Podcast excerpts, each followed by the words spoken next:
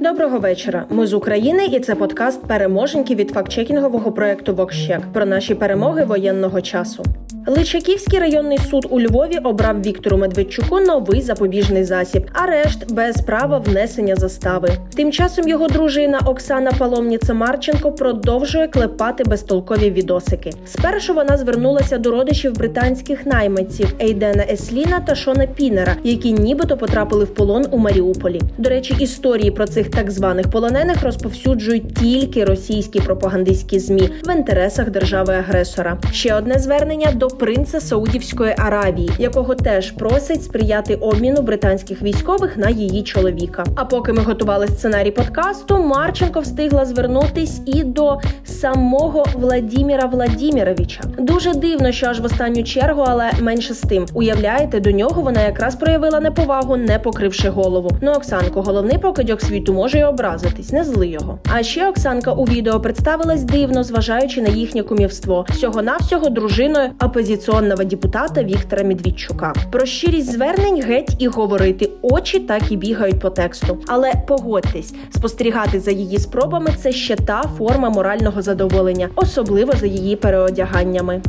Бути росіянином клеймо у цивілізованому світі. Низка російських мільярдерів не хочуть, щоб їх вважали громадянами Росії, оскільки це може призвести до санкцій. Про це розповіли в американському Forbes. Так, наприклад, Павла Дурова, засновника ВКонтакті, вигнали з компанії після конфлікту з урядом Путіна через питання цензури. Павло покинув Росію багато років тому без наміру повертатися. Передають у Forbes. Наразі Дуров має паспорт громадянина Франції. Подібну історію має Ігор Бухман, який заснував заснував разом із братом компанію з мобільних ігор PlayRix. Бухмани, які зараз проживають у Лондоні, попросили Forbes занести їх як громадян Ізраїлю, куди вони іммігрували у 2016 році, а не Росії. Нік Сторонський, 37-річний співзасновник цифрового банку Revolut зі штаб-квартирою в Лондоні, виріс у Росії, але покинув її у віці 20 років. Сторонський має подвійне громадянство Великобританії та Росії. Євген Швідлер, відомий як найкращий друг і бізнес-партнер Романа Абрамовича, одного з найвідоміших і підсанкційних олігархів Росії, наполягає, що він не росіянин. Хоча Швідлер народився в радянській Росії, технічно у нього ніколи і не було російського паспорта. І він є громадянином США з 94-го року і Великобританії з 2010-го. Уродженець радянської України Лен Блаватнік, який виріс у Росії та іммігрував до Америки ще у 1978 році, розбагатів у партнерстві з олігархом Віктором Вексельбергом на російських нафтових та алюмінієвих підприємствах підприємствах. Блаватнік зауважує, що він громадянин США та Великобританії, і як його речник пояснив Форбс, не росіянин, ніколи не був росіянином і не є олігархом. Ще дві чудові новини маємо від головного управління розвідки. В окупованій Горлівці працювала комісія, яка мала виявити причини поточного некомплекту окупаційних військ. З'ясувалось, що згідно доповіді її командирів, до початку війни вона була на 100% укомплектована особовим складом. А вже після початку бойових дій реальна наявність військовослужбовців склало близько лише 55% штатного розпису.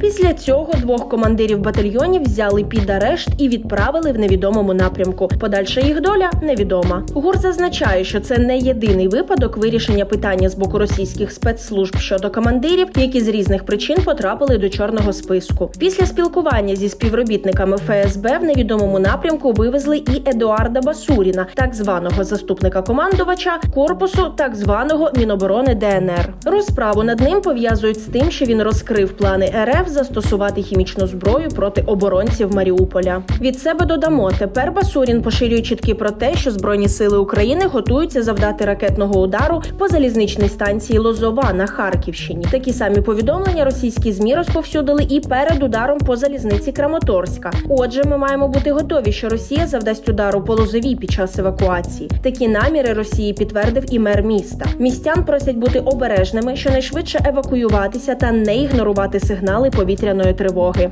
Інші державні органи, попри вихідні, теж радують гарними новинами. Наприклад, у мін'юсті розповіли про спрощені процедури укладання шлюбу в умовах воєнного стану. Подати заявку на реєстрацію шлюбу та оформити його можна лише за день. Шлюб можна зареєструвати у будь-якому органі державної реєстрації актів цивільного стану на території, де не ведуться бойові дії. У певних умовах шлюби можуть реєструвати не лише працівники органів ДРАЦ, наприклад, це можуть бути і поліцейські або військові. Зокрема, це актуально для жінок і чоловіків, які несуть службу. Їм дозволили брати шлюб навіть дистанційно. Зареєструвати шлюб можна навіть тоді, якщо одного з членів подружжя немає фізично. Людина, яка не перебуває у військовій частині, може бути під'єднана онлайн, і навіть обоє з пари можуть бути під'єднані дистанційно, просто через Zoom. Загалом, з початку повномасштабної війни, одружилися майже 22 тисячі українських пар.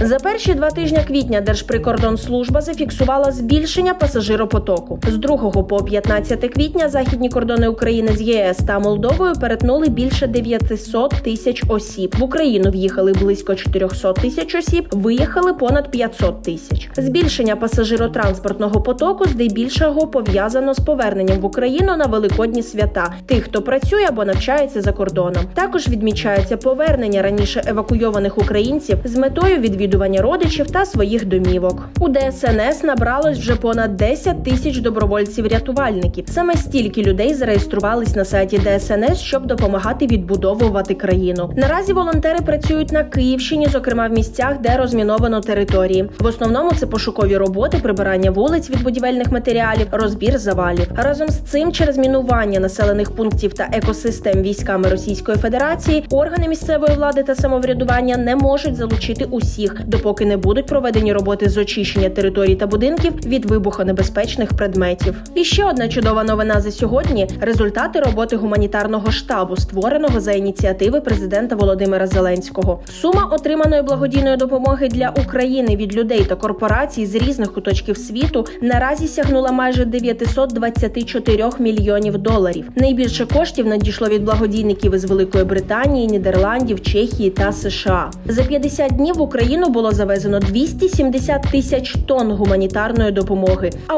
Укрзалізниця безкоштовно евакуювала потягами майже 4 мільйони людей. Дякуємо, що були з нами, і з вірою у всі сили оборони України бажаємо тихої та спокійної ночі. Почуємось.